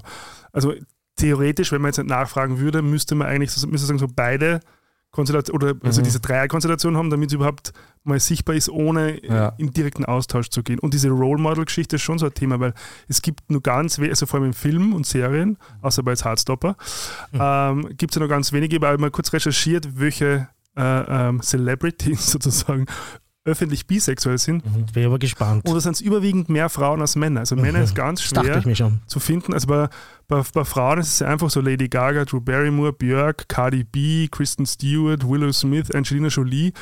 Ähm, bei den Männern wird es schon schwieriger. Da haben wir Ezra Miller, Aaron Carter, Billy Joe Armstrong von Green Day zum Beispiel. Der ist auch so der, der so ganz oben kommt. Ja, ja genau, von dem habe ich auch gehört. Ich glaube, das hängt halt einfach wirklich damit zusammen, dass es anders gesellschaftlich akzeptiert ist. Es gibt ja wirklich, ich weiß jetzt nicht, welches Land das ist, aber es gibt Länder, wo Homosexualität unter Männern ähm, äh, mit der Todesstrafe mhm. oder sehr hart bestraft wird und bei Frauen wird es halt irgendwie so nicht wirklich äh, wahrgenommen. Mhm. Und das ist auch das, was ich vorhin gemeint habe, dass Frauen die Sexualität auch irgendwie abgesprochen wird oder auch. Also was mich natürlich jetzt interessieren würde, jetzt mal so, du, du hast gesagt, du hast eher, bist eher, heute eher mit einem politischen Auftrag hier, als, als jetzt vielleicht zu, zu viel aus deinem Privaten zu erzählen. Und mir würde es natürlich schon interessieren, wie dieser, wie dieser Coming-out-Prozess stattfindet, also dieses eigene, dieses mit sich selbst mhm. auseinandersetzen, weil es natürlich, glaube ich, also ich könnte mir vorstellen, einfach ist, wenn ich, wenn ich auf beide Geschlechter stehe und ich bin jetzt in der Jugend und, und es ist, wäre halt schwierig, sozusagen, mich äh, damit auseinanderzusetzen, da, da, dass ich vielleicht da Gefühle für Männer habe, man das vielleicht leichter auf die Seite schieben kann, wie wenn, du's, wie wenn du quasi nur auf Männer stehen wirst. Jetzt weiß nicht, ob die Annahme richtig oder falsch ist oder wie das bei dir war. Bei mir ist es halt einfach passiert. Mhm. Ähm, und äh, ich glaube mit vierzehn oder so und seitdem immer wieder. Und das war nie so ein Thema für mich. Also es war wirklich äh, sehr natürlich. Ich habe da auch das Glück aus meinem Elternhaus, dass ich da nicht das Gefühl vermittelt bekommen habe, dass es was falsch Mhm. Falsches wäre. Ich habe aber auch nicht wirklich jetzt, ich weiß nicht, wie offen ihr über SexualpartnerInnen mit, oder Partner mit euren Eltern sprecht. Also das sind Sachen, die äh, haben so nicht stattgefunden, mhm. aber über verschiedenste Themen sprechen wir schon, diskutieren mhm. wir schon und du sollst ja in der fast der Idealvariante sein, habe ich schon fast das Gefühl. Also gibt es jetzt dann, also welche, welche, welche Hürden würdest du oder, oder, oder, oder nimmst du überhaupt irgendwelche Hürden oder Widerstände war oder, oder, oder was wünschst du zum Beispiel von der schwulen Community, äh, wie, wie man mit eben bisexuellen Männern umgehen soll oder wie man auf die zugehen? Boah, ich, das war auch ein Grund, warum ich gern herkommen wollte, weil ich es mhm. irgendwie gern wissen wollte, was, was da so trennt, auch von der anderen Seite aus. Also äh, es ist irgendwie äh, für mich nicht ganz greifbar und ich verstehe nicht ganz, warum es da äh, weniger gemeinsam mhm. gibt als äh, als eben dieses Getrennte, nämlich auch von der Seite aus, mhm. dass man halt äh, dann Stimmen hört, die meinen, jetzt sind viel mehr Hetero-Frauen oder Hetero-Paare auf äh, Mietmarket zum Beispiel und es ist nicht mehr so, wie es früher war, wo es viel mehr Typen waren und solche Sachen halt. Ich kann mir vorstellen, dass halt vielleicht die Auswahl geringer ist, wenn auf einer Veranstaltung weniger, äh, weniger nur Männer sind, aber ja, es steht uns halt auch ein, ein Safer Space zu, wo, wo es gibt auch Man-Only-Partys, wo halt jetzt schwule Männer nur mit M S M zusammen sein wollen, was ja auch nicht ein Problem ist. Ja. Voll, also das, also das wäre ja wär völlig, völlig okay. Äh, ich glaube, dass äh, generell halt äh, in, in der schwulen Szene äh, ein, ein Thema ist, dass viele Leute einfach unterstellen, äh, dass das eine Übergangsphase ist. Ja? Also mhm. du, du, es ist auch leicht und ich glaube, dass das wie bei vielen Stereotypen da auch ein, durchaus ein Körnchen Wahrheit drinnen steckt und dass das einfach noch nicht verstanden wurde. Ja? Dass es natürlich ganz viele Teenager gibt, die sozusagen im ersten Schritt einmal lieber sagen, ich bin bisexuell, also ich bin schwul, ich bin lesbisch oder was auch immer jetzt sonst. Ja. Das ist natürlich leichter, das kommt ja leicht über die Lippen, ja, und ich glaube, dass das tatsächlich auch stimmt, dass das oft so ist. Mhm. Also was aber dann natürlich falsch ist, ist das weiterzutragen und das jedem zu unterstellen. Ja, mhm. Und das, das ist natürlich dann das Problem. Das heißt, man müsste auch hier ansetzen und vielleicht ganz offen sagen, ja natürlich gibt es das, diese Unsicherheit in der Adoleszenz und das zieht sich manchmal weit über die Adoleszenz hinaus, sondern das geht bei manchen Leuten ins hohe Alter und die entscheiden sich dann sehr wohl halt für äh, das ein oder andere Geschlecht. Ja, aber, ja, aber das ändert nichts dran, dass es eben eine eigenständige Sexualität gibt, die die Menschen anders lesen. Ja? Die nämlich mhm. nicht so wie ich sagen, dass mich prinzipiell halt Männer interessieren. Voll, also äh, erstens mal zu den Man-Only-Partys natürlich und unbedingt und äh, äh, schwule Männer haben in der äh, L G B T I Q-Community äh, mhm. äh, die größte Sichtbarkeit schon ja. immer gehabt und haben auch viele Sachen sehr auskämpfen müssen. Mhm. Sachen, von denen ich jetzt auch profitiere. Äh, das mit der Phase oder der Unsicherheit, das ist halt, finde ich, so ein sehr gängiges Vorurteil, mhm. äh, das mich dann schon irgendwie stört, weil es, es gibt halt dann so diese Wahrnehmung, die, was ich da auch aus dem rauslese, ein bisschen so, okay, der Mensch ist noch nicht ganz ankommen dort, wo er eigentlich mhm. hin wollte. Genau. Kann es Leute geben, aber genau wie du vorhin gesagt hast, zum Beispiel, vielleicht wirst du auch irgendwann mit einer Frau alt werden wollen oder genau. als alte Frau mit einer Al- Frau alt werden wollen. Ist ja leiwand, kannst du noch entscheiden. Ja, ich entscheide, also, das kann ich, ja, äh, wenn die Zeit ändern, kommt, entscheide ich das. Genau. genau. Äh, wenn wir jetzt von der Frage von Gregor nochmal ausgehen, was es halt bräucht, um mhm. das zu connecten, ist das dann eine Utopie von dir, dass äh, diese Communities zusammengeführt werden oder bist du mehr auf, die, auf den Gedanken, dass du dir denkst, es ist gut, dass alle ihren Ort haben? Beides. Beides. beides also das beides, ist ja, das, das voll, bei gut, ganz, ganz vielen Themen ist es für mich so, dass ich mir denke, es ist ganz wichtig, dass jeder ihr seinen oder ihren Safer Space hat, so wie Frauenhäuser. Frauenhäuser muss es immer geben, wo weibliche gelesene oder weibliche Personen äh, ihren, ihren Safer Space haben. M S M, äh, Männer, die mit Sex Männern haben, die brauchen immer ihren eigenen Safer Space, wo sie ihre Sexualität auf ihre Art und Weise ausleben können. Aber das heißt, genauso wichtig, oder das Lieblingsbeispiel, das ist, für mich sind ja die blanken Nippeln. Ja, ich mache Shirts auf Partys mhm. und es gibt feministische Spaces, die sagen, bei uns zieht bitte kein Mann, vor allem kein als männlich gelesener Mensch, äh, die T-Shirts aus. Ja, und weil bei uns ist Nippelverbot, weil dieselbe Freiheit nehmen sich viele Frauen nicht und fühlen sich dann unterdrückt. Und ich sage ja, auch hier muss es beides geben. Ja, aber das und es muss dieses ja Angebot geben. Und es ist schön, je mehr zusammenwächst und je mehr mhm. es für alle gibt. Aber ich glaube, dass wir auch unsere Bereiche brauchen, in denen wir dann Aspekte ausleben können, die für die anderen schwierig sind und mit denen wir die vielleicht verletzen und oder vielleicht sogar traumatisieren. Mhm. Aber das würde ich als Beispiel sagen, gerade beim, beim, beim Shirts off waren, waren einige Frauen, ich glaube ja. ein, einige lesbische Frauen, die sozusagen oben ohne waren. Also da gibt es dann schon so Überschneidungen und das, glaube ich, ist auch wichtig. Richtig, und das, ja, aber die werden auch ihre Spaces haben, wo sie ja. hingehen, wo sie dann nicht unbedingt unsere Techno-Boys dort brauchen. Ja? Mhm. Also das finde ich ein wunderbares Beispiel. Also das war für mich eines der schönsten Erlebnisse überhaupt. Flug war das, oder? Im Flug, beim, wo, wo, die, wo ein paar lesbische Freundinnen von mir, die ich auch kenne,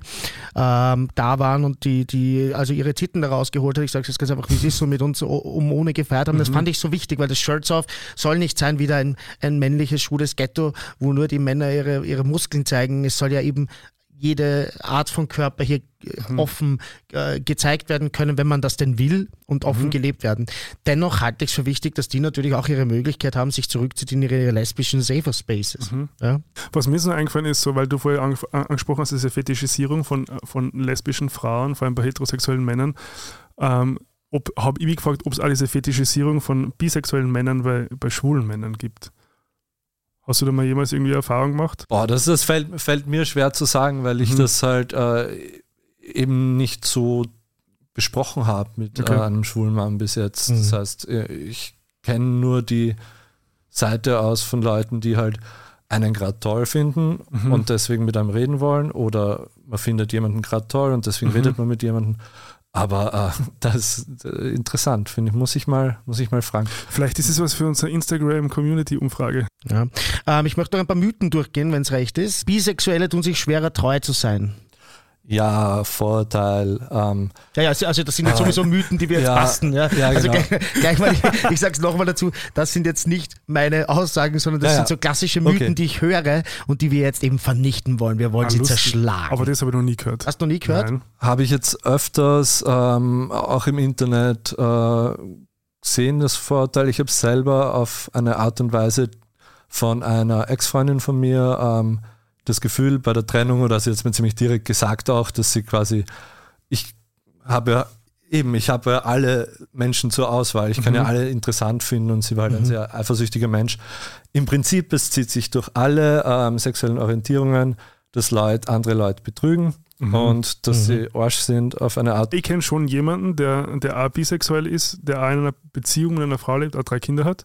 Und der, der schon so, also ich, ich weiß nicht, wie stark er jetzt drunter leidet, aber dass er das nie zumindest ähm, ausgelebt hat oder ausleben kann, also es ist schon so ein Thema für ihn. Ja, aber so wie der Wally gerade gesagt hat, du hast ja auch schwule Männer, die drei Kinder mit ihrem Partner haben oder vielleicht mhm. eins, das ist häufiger bei schwulen Männern, weil Kinder sind nicht so leicht zu bekommen und die, die treu sind, aber die natürlich gern mit anderen Männern was hätten, also das ist ja derselbe Impuls. Ja. Also dass, dass, dass es einen Unterschied in der Treue gibt, ist natürlich völlig Nein, völlig Nein, kein völlig, Unterschied in der Treue, sondern aber dass es sozusagen schon ein Thema sein kann, also habe ich zumindest von dem mitgekriegt. Ja, ich glaube, es kann äh, überall in Beziehungen, wo man nicht über seine Bedürfnisse spricht, mhm. ziemlich viel das ein Thema sein. Mhm. Also es kann halt einfach in jeder Hetero-Beziehung auch, äh, dass ich würde gern mit einer anderen äh, Person außerhalb auch heteromäßig was mhm. haben, auch ein Thema sein, was man nicht ausleben kann, äh, weil man nicht drüber spricht halt irgendwie. Oder nicht einmal das, vielleicht reicht schon ein Kink, wo du sagst, äh, genau, ein auf den der Partner nicht steht und dann nachher muss man halt das irgendwie also ausverhandeln. Das, gibt's, das ja. ist sicher kein Exklusivmerkmal von Bisexuellen, dass sie sich gelegentlich was wünschen, was außerhalb der Beziehung liegt. Das ist ja, ist ja sehr oft so. Ja. Äh, Mythos zwei, äh, Bisexuelle sind oft auf Dreier aus, weil das ist ja das, was man halt so kriegt, ne? Wenn man bei dem Porno eingibt, bisexuell, M M F, F F M. Ja. Also so naiv, so ich kenne diese überhaupt ähm, ja, selbe Antwort eigentlich, ne? Wahrscheinlich, ohne jetzt das Wort in den Mund legen zu wollen, aber es gibt halt Leute, die stehen auf Dreier und es gibt Leute, die stehen nicht auf Dreier. Und die Sexualität hat wahrscheinlich weniger damit zu tun, als man denkt. Also ich glaube schon, dass das irgendwie äh, auch Arsch gehijackt werden kann, aber du Vierer, Fünfer, Sechser gibt es ja auch noch. Also es ist so alles. Stimmt. Es ist halt so ein Klischee auch, deshalb habe ich es mit reingenommen, weil das eben, wenn du Bisexual- Bisexualität oder Bisex eingibst im Porno, dann kommen diese klassischen Dreier-Konstellationen. Ja. Mythos drei, es handelt sich um eine Übergangsfarbe und du hast ja nur noch nicht den oder die richtige getroffen. Ja, also das sind eigentlich alles, sind drei gute Gründe, warum ich heute mit euch sprechen wollte. Genau.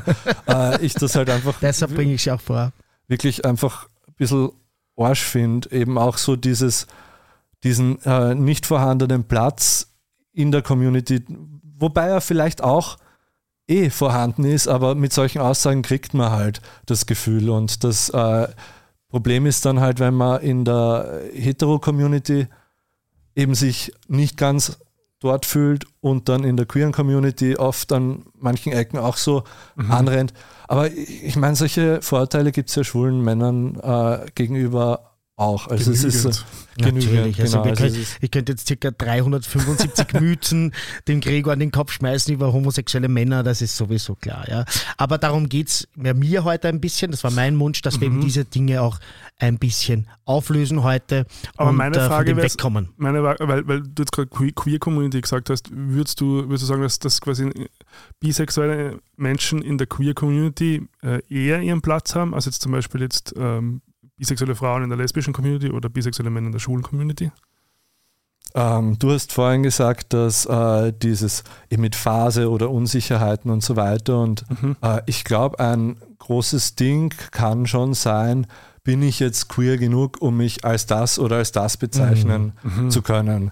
Und ich glaube, das ist halt eben auch eine Problematik, die dann durch solche Fragen und Vorurteile halt geschürt wird. Ja, es gibt übrigens auch heterosexuelle Menschen, die sich als queer bezeichnen. Ja? Die ja. sagen, äh, warum habe ich da keinen Platz bei euch in der Community und warum werde ich da immer so ausgegrenzt und warum wird über Heteros abfällig gesprochen, die halt auf der Straße auch äh, diskriminiert werden, weil sie einfach äh, queer rüberkommen. Ja? Mhm. Und auch die, die muss man ernst nehmen und auch da, darüber muss man reden. Das ist halt, wir, wir sind in einem Bereich, der ist noch nicht äh, aus, aus diskutiert. Ja, da haben wir wieder unser Pendel. Ich glaube, das wird und, auch nie äh, sein. Wird, ja, ganz wird es nie sein, aber wir können schon wesentlich weiterkommen. Ich glaube, heute sind wir schon ein Stück weiter als ja. in, in der Fragerunde.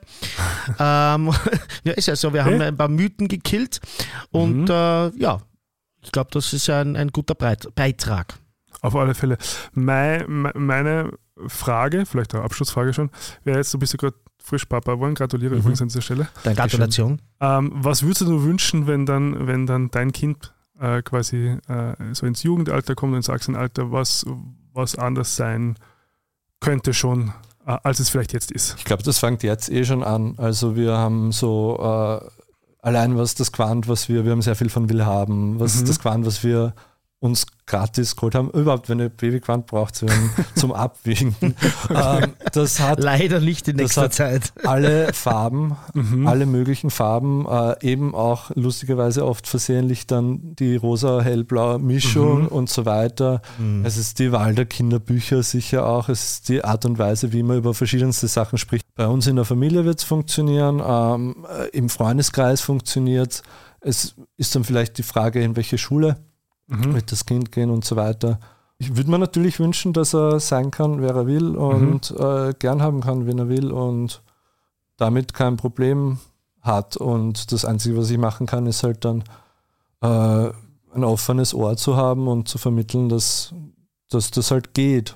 Also so wie das klingt, glaube ich, ähm, bist du da auf, auf alle Fälle auf dem richtigen Weg. Glaube ich auch. Und wir werden sicher auch mal eine eigene äh, Sendung drüber machen, Kindererziehung und mhm. so weiter. Das, glaube ich, ist ein ganz, ganz weites Feld, das ganz viele Leute betrifft, die das große Glück haben, so wie du, ähm, Vater oder Mutter oder irgendwas dazwischen zu werden. Der dritte Teil unseres Podcasts ist traditionell der Pop-Teil und da haben wir diesmal eine Serie, die uns privat empfohlen wurde, aber auch von unserer Community mhm. auf Instagram mehrfach empfohlen wurde und zwar The Last of Us. Genau, eine H B O-Serie. Mhm. Und äh, wenn es dir recht ist, würde ich gleich mal ganz kurz anfangen, äh, worum es im Grunde geht und mhm. äh, vielleicht dann später darauf eingehen, warum es vielleicht für uns als L G B T I Q plus interessant ist. Also mhm. im Prinzip ist es, äh, es basiert auf einem Computerspiel.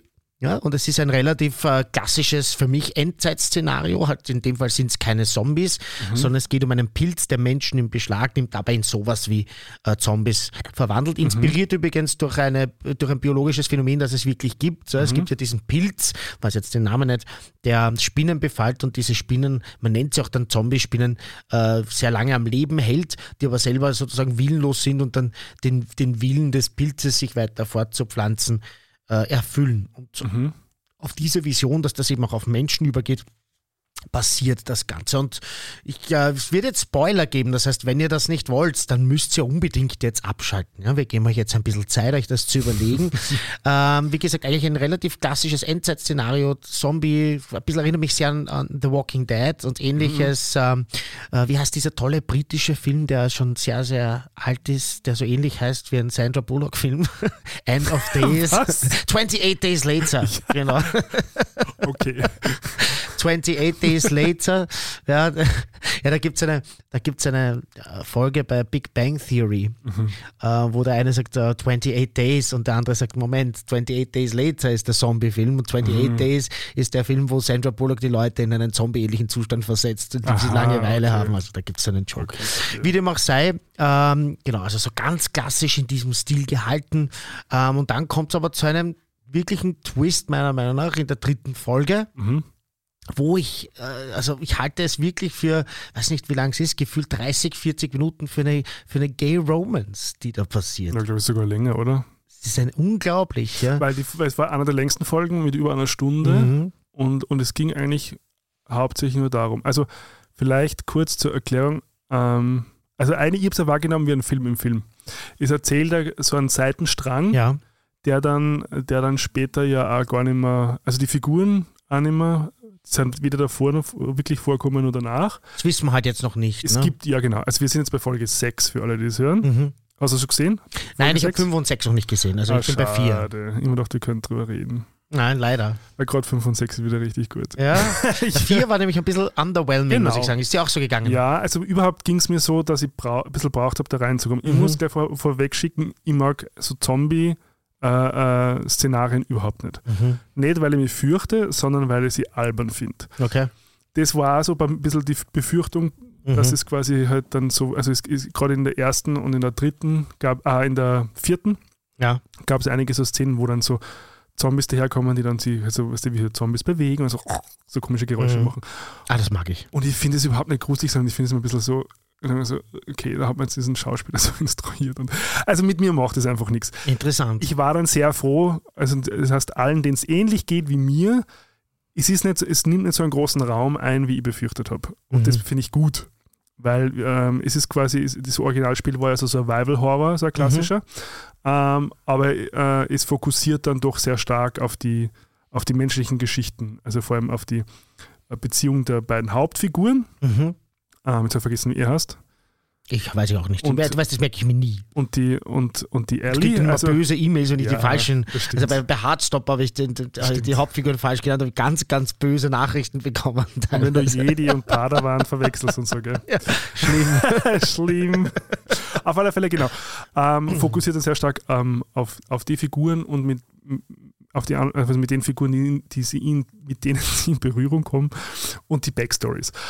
Die dritte, also ich muss was sagen, die ist so rausgekommen, ich finde es irrsinnig mutig. Ich finde es auch mutig. Also wir können es ja jetzt spoilern, weil hoffentlich alle abgeschalten haben, die es nicht hören wollen. Mhm. Aber im Grunde erzählt es eigentlich ähm, die, die Liebesgeschichte von zwei Männern, genau, die sie eben in dieser apokalyptischen Zeit aufeinandertreffen, ähm, intim werden miteinander und dann beschließen, eigentlich die Zeit ja, bis zum Ende gemeinsam zu verbringen. Ähm, und wir haben einerseits einen Prepper, das finde ich ganz spannend, genau, den in dieser Rolle zu zeigen oder mhm. in dieser Situation, der also, halt... Magst du äh, kurz erklären, was ein Prepper ist? Äh, ich glaube, das weiß man mittlerweile, Nein, oder? Sicher, also, also Prepper ist jemand, der sich eben auf so eine Situation vorbereitet. Auf so ein Endzeit-Szenario. So, genau, der Konserven bunkert sich, seine äh, Bunker baut auch mhm. und äh, Energieversorgung für sich selber bereitstellt und natürlich dann Zäune und Abgrenzung hat, Waffen. Und die ist vielleicht ein ganz wichtiges Thema, Überwachungen, Surveillance. Mhm. Und die vielleicht tendenziell eher sozusagen am konservativen Ende genau. des Spektrums sind. Also das ist äh, sicher nicht nur tendenziell so, sondern so ist, also Na, es gibt sicher zu einem ganz, Prepper ganz großen auch, Teil. Also mh. die sind ganz selten. Ja, ja. Aber ähm, das, das, das, genau. das, und es nimmt ja, also das politische Spektrum, das da abgedeckt wird, ist in der Regel weit rechts. Ja. Und es wird ja, glaube ich, auch so äh, aufgelöst, mehr oder weniger, dass, dass er... also homosexuell ist, aber offensichtlich das noch nicht so gelebt hat. Mhm. Also es gibt ja auch diese sehr berührende Szene mit ja. dem Klavier, wo er dann mhm. singt und sich das sozusagen outet, eigentlich auf eine gewisse Art und Weise, sehr berührende Art und Weise. Und dann wird es halt so eigentlich so über zehn Jahre innerhalb von einer mhm. Stunde erzählt, wie sich diese ja. Beziehung entwickelt, was ich auch sehr schön fand. Also es gibt dann einmal so ein, so ein, so ein Essen, was dann im Garten stattfindet, wo dann eben die Hauptfigur genau. und, und seine Frau damals noch ähm, zu zu Gast sind mhm. und, und wo dann aber auch so, also wo, wo du dann merkst, okay, der eine disst dann den anderen so ein bisschen, also jetzt nicht boshaft, aber wo man so merkt, also es wird nicht so komplett romantisiert, sondern genau. die haben halt auch so ihre Themen und, und ihre Struggles und so. Und dann, ja, und, da, und dann geht es halt hin zum Ende, weil ähm, Anna wird dann halt verletzt ähm, mhm. und leidet dann halt eigentlich sehr äh, und beschließt dann, dass er eigentlich sein Leid beenden möchte. Mhm. Und, und also das habe ich so überhaupt noch nie gesehen. Ja. Also du musst ja sagen, also wir sind, also ich, da waren die Augen nicht nur feucht, sondern da sind die Tränen Nein, geflossen. Ich habe ordentlich geheult wie ein Schlosshund, aber das weiß man ja von mir, wenn man mich kennt. Ähm, und ich glaube, ich habe es auch schon mehrmals hier erzählt, dass ich bei solchen Sachen, ich glaube bei Aftersun habe ich letztens auch mhm. erzählt, dass ich bei, bei Filmen, die eben so emotional sind, dass ich das auch zulasse und mich da richtig reinhänge, und das war in diesem Fall auch schon. Also ich glaube, ich hätte auch alleine schon geweint, weil ich das so mutig finde. Das ist eine Mainstream- Endzeit-Szenario, Videospielverfilmung, das mhm. Sehen wieder, ähnlich wie vorher diese, diese Fußballkiste, das Sehen von jung bis alt, äh, alle, alle, alle Menschen aus allen, aus allen Bereichen, das wird in der Schule Thema sein. Ja? Und das ist so überraschend in dem Moment. Ja? Ich habe auch nicht damit gerechnet, ja? Ja, ähm, so dass, dass, es sich das, dass sich das so entwickelt und in dieser Intensität, und es ist einfach eine ganz, ganz wunderschöne Liebesgeschichte, mhm. ja? mit einem ganz Ganz, ganz tragischen Ende, so viel kann man halt auch schon verraten, aber vom Vorn bis hinten einfach wirklich schön inszeniert, und wie du sagst, auch mit den Problemchen, die es halt so gibt, mhm. und eine Beziehung ist nicht immer nur Beer and Skittles, wie der Engländer sagt, ja, wie sagen wir, da gibt es einen ganz ähnlichen Spruch, das Leben ist kein Wunschkonzert, so sagen wir, genau. Es ist nicht immer, eine Beziehung ist nicht immer ein Wunschkonzert, ja, mhm. sondern eine Beziehung ist viel Arbeit, und das sieht man da auch, ja, und mhm. Kompromisse machen, und man, das verändert sich auch die Power-Dynamik, weil der, der am Anfang mhm. der Prepper ist und dem alles gehört, ist dann später der, der sich alles teilt mhm. und das auch dann gerne tut, und es ist ähm, toll, wie sich das alles vor unseren Augen entfaltet mhm. und dass wir sowas jetzt erleben dürfen, dass es da Leute in den, in den Fi- Filmen, Filmfirmen, ja, wie mhm. heißt denn die, in den H B O. Studios gibt's, die so etwas ermöglichen und die sowas screenlighten und die sagen, das ja. machen wir jetzt. Ja? Weil das wird natürlich auch Leute abschrecken. Da gibt es ganz, ganz viele Leute, die schalten nach der dritten Folge natürlich ab. Die Folge hat auch die schlechtesten Ratings gekriegt, tatsächlich. Ja, auf I M D B oder wie? Mhm. Also wird natürlich auch dann entsprechende Shitstorms geben und, mhm. äh, und, und, und Communities, die sagen, pass auf, da müssen wir jetzt alle reingehen und, und schlecht raten. Aber gerade deshalb, das mhm. zu machen, da das grüne Licht zu geben und zu sagen, bah, das Das machen wir jetzt, weil die Zeit braucht das, die mhm. Leute brauchen das und mhm. ja, ich brauche das, ich bin begeistert, herzlichen Dank dafür, ihr mhm. werdet das nie hören, aber der Gedanke geht fürs Werk, ja, danke, aber, danke, danke. Aber das ist eh, also H B O ist eh bekannt dafür, dass sie immer sehr mutige Entscheidungen auch treffen, also die, die Väter von Game of Thrones und die äh, Mütter von Game of Thrones. Ähm, was, also du bist zwar noch nicht bei der bei der äh, sechsten Folge, ich möchte es trotzdem ganz kurz ansprechen, es spoilert einen wahnsinnig viel. Ich bin jemand, der mit Spoilern gut umgehen kann. Weil es gibt auch noch einen zweiten sehr, sehr äh, Szene, die eigentlich sehr beiläufig ist, die aber sehr gelobt wird für ihren Mut, ähm, weil nämlich ähm, der, der Hauptfigur, der Ellie, äh, eine Menstruationstasse übergeben wird, die sich mhm. quasi in der Pubertät befindet.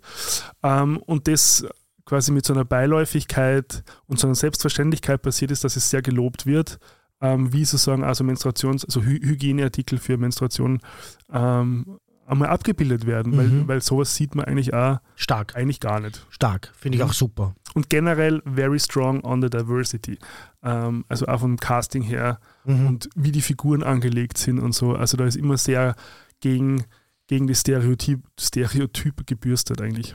Ja, also du hast dich mittlerweile begeistern lassen, ja. wie ich feststelle, weil mhm. ich glaube, nach der ersten, zweiten Folge, wie wir kurz gesprochen haben, warst mhm. du noch so, na, bin mir nicht mhm. sicher. Mittlerweile hat es dich schon ein bisschen erwischt. Der dritte hat mich voll erwischt, vierte Mal gedacht, so, mh, gut, jetzt war die Struktur verstanden. Mhm. Fünf, sechs wird es dann richtig gut, also weil da geht es okay. dann, dann langsam ins Eingemachte. Acht Folgen gibt es, also zwei kommen noch. Bin ich schon sehr gespannt, wie das dann aufgelöst wird. Ähm, genau, ich habe ein bisschen recherchiert übrigens, also dieses... Ähm, Erstens vielleicht nochmal ganz kurz überhaupt zum, mhm. zu, zur Serie an sich. Also ich finde es halt Bomben-Production-Design. Ähm, also vor allem auch diese, diese apokalyptischen Städte und, mhm. und ähm, ja, Wahnsinn. Wie die, wie die, wie die Szenendesign ist. Und äh, also aber nicht, da manchmal ein bisschen zu sensibel bin bei so Visual Effects, weil ich solche Sachen immer sehr rasch sehe aufgrund mhm. von Erfahrung, muss ich trotzdem sagen, also für so, für so eigentlich eine Fernsehproduktion, also das heißt ja vor zehn, fünfzehn Jahre gar nicht vorstellen können, Nein, dass sowas fürs Fernsehen produziert gewesen, wird. Ja. Ähm, auch wieder ein Beweis dafür, dass wir in der Golden Age of Television oder in der Golden Age of Streaming leben. Ja. ähm, Zum Glück. Mhm. Und, What äh, a time to be alive. Ja, stimmt, da haben wir es wieder. Und ich habe ein bisschen wissenschaftlich recherchiert, also diese, diese äh, Pilze gibt es ja tatsächlich. Ich habe ich hab recherchiert, dass, es, dass die Ameisen befallen mhm. und dass es tatsächlich fünfunddreißig bekannte Arten von Pilzen gibt, die das können. Mhm. Ähm, aber dass es eigentlich ähm, nicht, zumindest zum jetzigen Zeitpunkt, nicht realistisch ist, dass sie den Menschen befallen und das beim Menschen ebenso auslösen.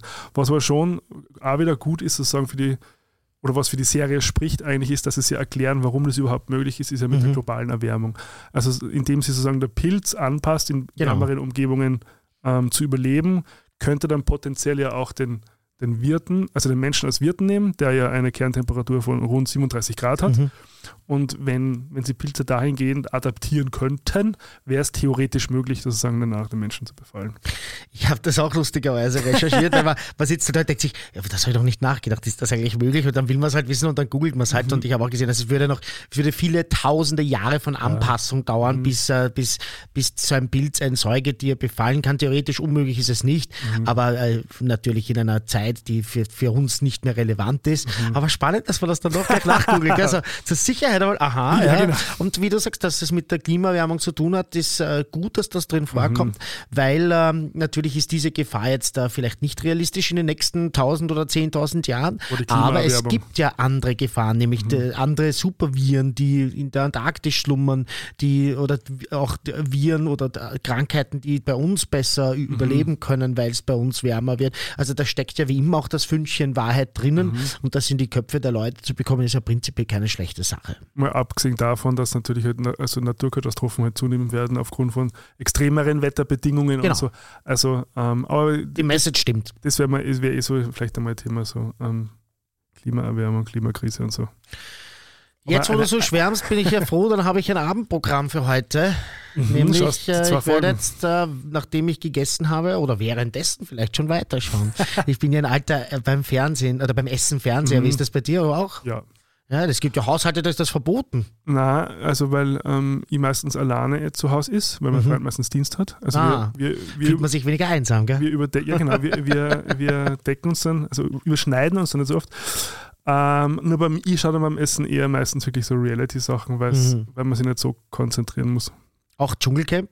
Ja, ja, klar. Also du kannst jetzt Spaghetti essen und schaust ja, dann so Würmer beim Dschungelcamp an. Da verpasst mir nichts. Ah, also ich das beneide ist mir wurscht. Dich.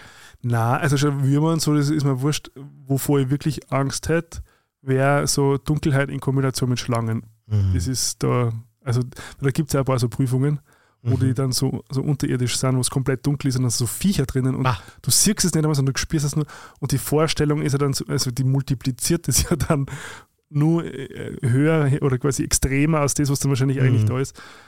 Das wäre so meine absolute äh, ärgste Dschungelprüfung, glaube ich, die machen müsst. Sonst, also so Essen und so wäre es auch, aber wäre mir jetzt eher wurscht. Ja. Na schön, Gregor. Das mhm. heißt, ich glaube, it's a wrap. Yes. Yes. Ähm, ich wünsche dir auf jeden Fall einen schönen Abend und ich freue mich schon, mhm. wenn wir in zwei Wochen wieder aufzeichnen. Mhm. Haben wir schon auch. ein Thema? Nein. Haben wir auch in dem Fall, glaube ich, jetzt nicht irgendwie was Besonderes vor. Vielleicht machen wir wieder glühende Fragen. Oder es fängt oder was anderes an. Nein, ich glaube, so künstliche Intelligenz haben wir mal auf dem Programm gehabt. Das ja. können wir jetzt dann demnächst machen. Schauen wir einfach. Super, lasst, wir lassen es auf uns zukommen. Lasst euch überraschen, so wie und wir. Und ihr erfahrt es dann über unsere Kanäle, wo ihr uns natürlich schon lange geedet habt. Ihr habt natürlich die Glocke schon aktiviert. Was habt ihr noch gemacht, Gregor? Ähm, uns auf Instagram gefolgt, mhm. weil da sind wir zwischen den Folgen immer sehr aktiv. Ähm, wir haben zum Beispiel auch jetzt nachgefragt, welche ähm, Alltagssüchte ihr so habt, mhm. ähm, war, war sehr spannend. Also eh so wie erwartet, sehr viel mhm. Koffein, sehr viel Social Media, sehr viel Pornografie, okay. äh, ein bisschen Alkohol, ein bisschen Zucker, so. Mhm. Aber eh... Die Klassiker. Die Klassiker halt, genau. Also da fühlt man sich ja nicht so alleine, wenn man dann das... Man merkt, okay, das haben wir, haben wir sehr viele. Ihr passt wirklich super zu uns. Mhm. Ja, herzlichen Dank auch immer für das Mitmachen, für das Feedback, für das Kritisieren, für das Richtigstellen und mhm. eben vor allem für die vielen tollen Bewertungen, die ihr uns immer da lasst. Mhm. Das freut uns wirklich. In diesem Sinne. Danke fürs Zuhören. Bis zum nächsten Mal.